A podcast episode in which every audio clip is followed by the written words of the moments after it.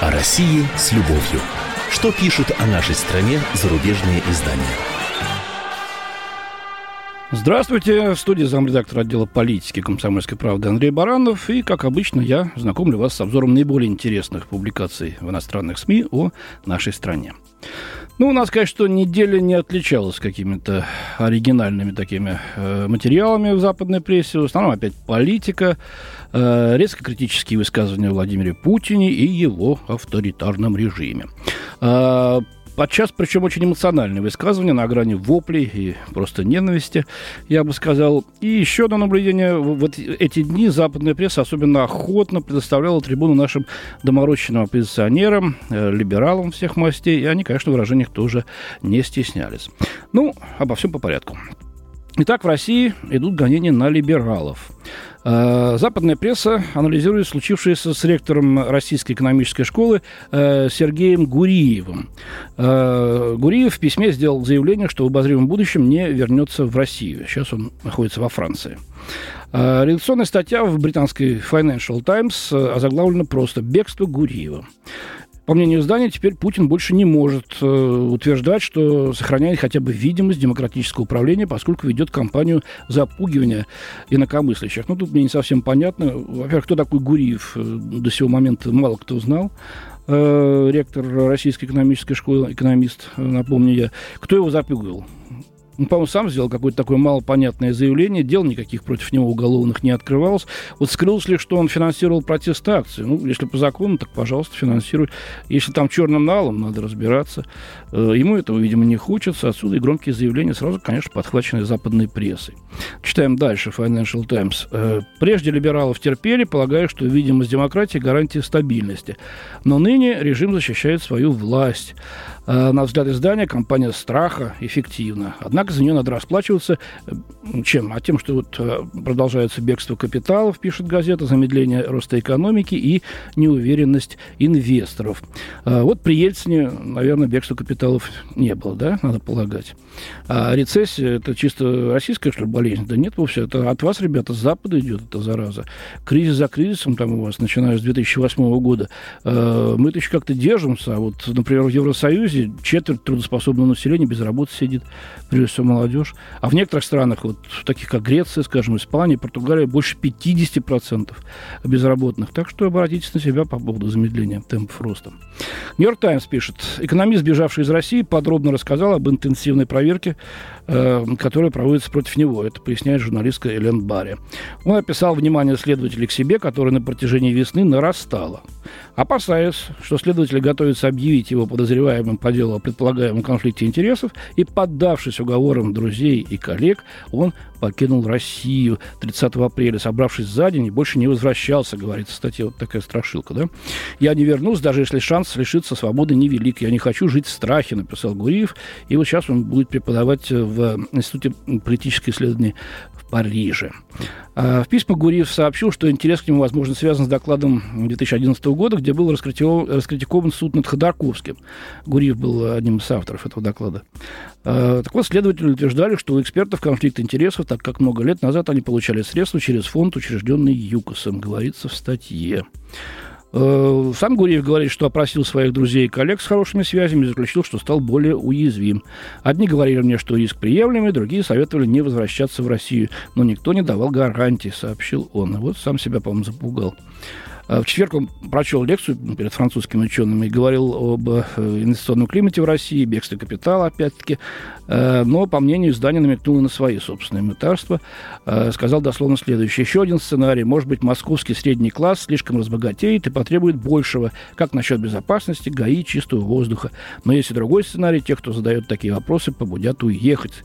Сказал он под нервные смешки аудитории, пишет Нью-Йорк Таймс. Да уж, нервишки. Вообще-то все это говорится и здесь. Полистайте газету, ну, включай комсомолку наш. Радио включите. Что кто-то замалчивает безобразие, которое нас навалом, включая и коррумпированную полицию, и там проблемы с экологией, с безопасностью. Да нет, конечно, господи. Так что становиться в позу гонимого позу жертвы, надувать щеки вот в Парижском институте, пугая неискушенных французов и других западных товарищей. Да? Нет же, читаем вот публикацию агентства Рейтер. Кто следующий? Критики Путина волнуются, гонения в России ширятся. Бегство Гуриева усугубляет чувство тревоги. Это пишет журналист Тимоти Херитейдж. Ограничение демонстраций, уголовные дела против лидеров протестного движения и жесткие новые правила финансирования НКО – все это попахивает репрессиями, которыми сопровождался застой при Брежневе, пересказывает агентство слова критиков. Ну, критиков у нас, как вы видите, хватает. Путин отрицает факт гонения на оппонентов и дает понять, что необходимость восстановить порядок возникла снова. Но критики возражают, что он, видимо, намерен искоренить остатки протестного движения. И многие восприняли бегство Гуриева как знак, что Кремль открыл новый фронт э, на войне с диссидентами и э, как примету укрепления фракции силовиков. Э, Гуриев уехал после того, как его допросили по делу ЮКОСа. Возникли предположения, что следующей стадией гоняний будет новый процесс Ходорковского и Лебедева, пишет автор. Э, ну и последнюю, пожалуй, сейчас процитирую публикацию на этот счет. Это газета американских деловых кругов Wall Street Journal. В России проводится расследование в отношении экспертов, которые раскритиковали суд над нефтяным бароном. Путинский Кремль усиливает давление на оппонентов и критиков. Ученые эксперты, полагавшие, что имели официальное дозволение на выражение независимых точек зрения, чувствуют себя под ударом. Ну и вот опять про Гуриева. Некий источник знакомой ситуации сказал, что Гуриев не собирается возвращаться, пока дело Ходорковского, длящееся уже 10 лет, не будет закрыто. Вот. Ну, что можно сказать? Как видите, все в одну струю, с одними и теми же эпитетами, с одними и теми же фактами. Мне кажется, что тюбик под названием Сергей Магнитский, похоже, выдавили целиком, а теперь открыли свежий, называется Гурьев. Ну, посмотрим, насколько его хватит. А пока что британский «Гардиан» высказалась э, неувидающая бабушка нашей русской демократии Людмила Алексеева, э, глава московской хельсинской группы. А, ну, тут вот Хотите верить, хотите нет, но пишет она, что цель Путина – это уничтожить российское гражданское общество. Других целей у Владимира Владимировича, очевидно, нет. Просто спит и видит, как бы всех тут придушить. А Алексеева пишет, Кремль принял решение уничтожить гражданское общество в России за то, что оно осмелилось протестовать против правительственных репрессий, требовать честных выборов и уважения Конституции. Путин и его окружение намерены создать тоталитарный режим.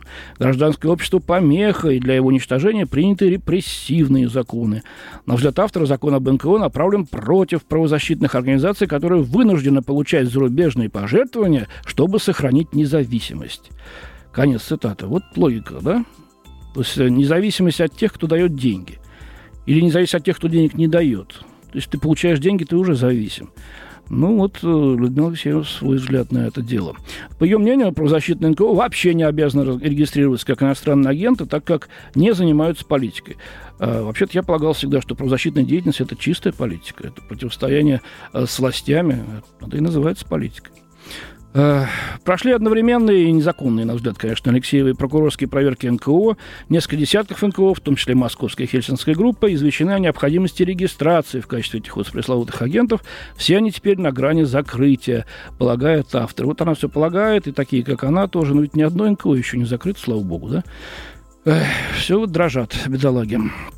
В это время Маша Гессен известная журналистка и не менее известная лесбиянка в «Нью-Йорк Таймс» пишет все про, про свое любимое, про геев. Московские ЛГБТ-активисты в последние годы применяют старую тактику диссидентов, назначают несколько акций на один день, чтобы защитить участников от нападений. Мосгорсуд, вопреки постановлению Европейского суда по правам человека, в 2010 году запретил гей-парады на ближайшие 100 лет. Я, честно говоря, такого не слышал насчет 100 лет. По-моему, это она маханула.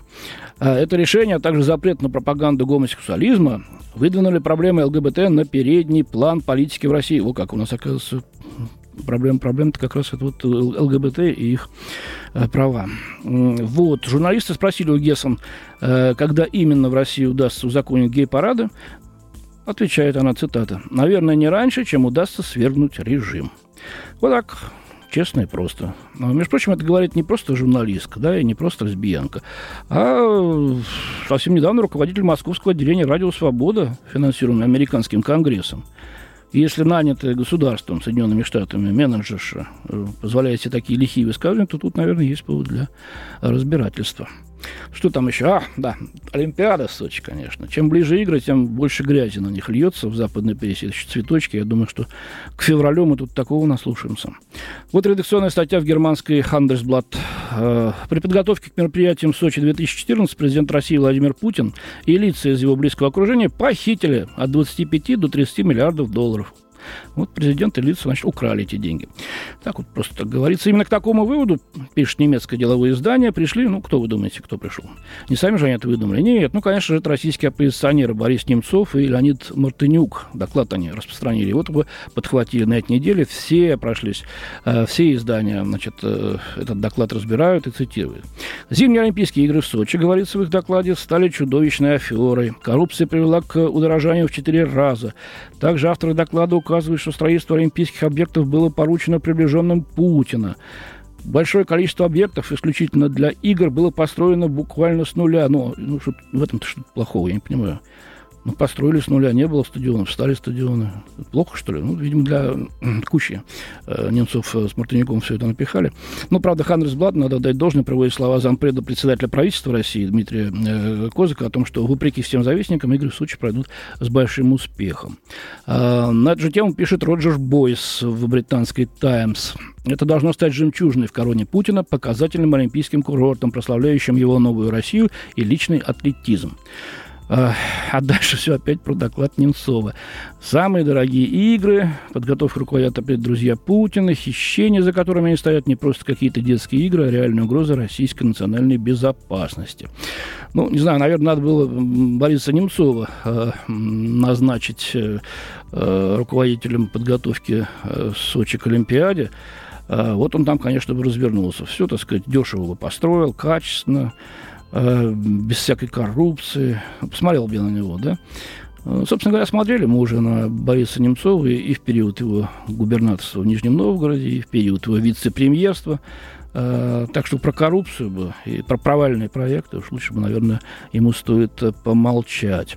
Но Таймс напоминает, что президент Путин лично агитировал за проведение игр в России. Собственно, так делает любой лидер любой страны, когда предлагает свою страну в качестве кандидата на проведение Э, Олимпийских игр, будь то зимних или э, летних. Убедительным аргументом с его стороны стало то, что э, игры оставят после себя значительное наследие. В Сочи пройдет гонка Формула-1, а стадион станет одним из мест проведения чемпионата мира по футболу в 2018 году. И отчасти все эти мероприятия будут финансироваться частным образом, замечает Тамс. И Александр Жуков, э, президент э, Российского Олимпийского комитета, выразил уверенность в том, что Российская прокуратура и Счетная палата контролируют э, расходы на Олимпиаду, пишет издание. Ну и в конце э, моего сегодняшнего обзора э, о пресловутом ЕГЭ. Только что вот э, вы слышали программу, э, в которой э, специалист по ЕГЭ отмечала, в общем-то, его некоторые проблемы с организацией. А об этом же пишет и вот иностранная пресса, в частности, Юлия Смирнова в немецком «Шпигель» э, написала материал, который называется «В России торгуют ответами на ЕГЭ». Одна из главных э, проблем – это нарушение при э, сдаче единого государственного экзамена, который по замыслу разработчиков э, проекта должен был прийти э, на смену э, различным письменным и устным выпускным и э, вступительным экзаменам в школах и университетах. Сама по себе идея, пишет Смирнова, в общем-то, разумна. Ведь раньше дальнейшее место учебы зачастую покупалось. А единый госэкзамен должен был не только покончить с коррупцией при э, поступлении в вузы с провинции. В действительности же, отмечает издание, э, коррупцию искоренить так и не удалось. Э, помимо того, что в день экзамена ответы на вопросы успевают выкладывать в интернет, что создает благоприятную почту, почву для списывания. Помимо этого, в последние годы вновь стала появляться информация о случаях, когда экзаменаторы за плату помогали ученикам. Э, вот э, один из новых э, ходов, которые придумали хитрые ученики, это вот переводиться в сельские школы. Там это дешевле, как выясняется. И это, кстати, не только в Дагестане, это и в центральных Россиях, центральной России такая практика замечена. Э, распространен обман продолжает Смирнова и э, на других э, ступенях системы российского образования. Э, так, вот, например, совсем недавно э, нашу страну стрясла целая серия скандалов, связанных с липовыми э, дипломами и диссертациями. Ну, тут она приводит большой список фигурантов. Э, которые попались якобы на том, что до 80% их диссертаций э, подчеркнуты были из э, других источников. Да и вообще в нынешнем правительстве, заключает э, Юлия Смирнова, э, министр образования Дмитрий Ливанов самый непопулярный. Его отставки требует сразу несколько партий, э, включая правящую «Единую Россию». Ну вот про Ливанова это точно. И вы. Ну вот, собственно, у меня на сегодня все. До свидания, хороших выходных. В студии был замредактор отдела политики комсомольской правды Андрей Баранов. О России с любовью. Что пишут о нашей стране зарубежные издания?